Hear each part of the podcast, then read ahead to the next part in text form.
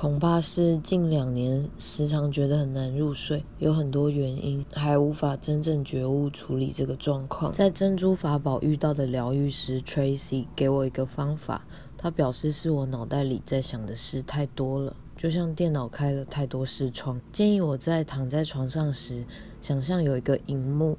而我把今天想过的事像关闭视窗一样一个一个关掉。我试着这么做，关闭最后一个视窗的当下，我陷入一片黑色之中，开始类似梦的神游。神游中，我想到许多事情都是同根源，却被以不同的说法出现在我的生活经验里，导致无法很快看清并融会贯通。例如，他建议我对每个人说话的方式尝试调整，或许那也是放下控制的一种提醒。又如同我觉得我了解自己，但在我根本没想过要注意的地方，这说辞又是多么矛盾。总之我当下是顺利睡着了，我想。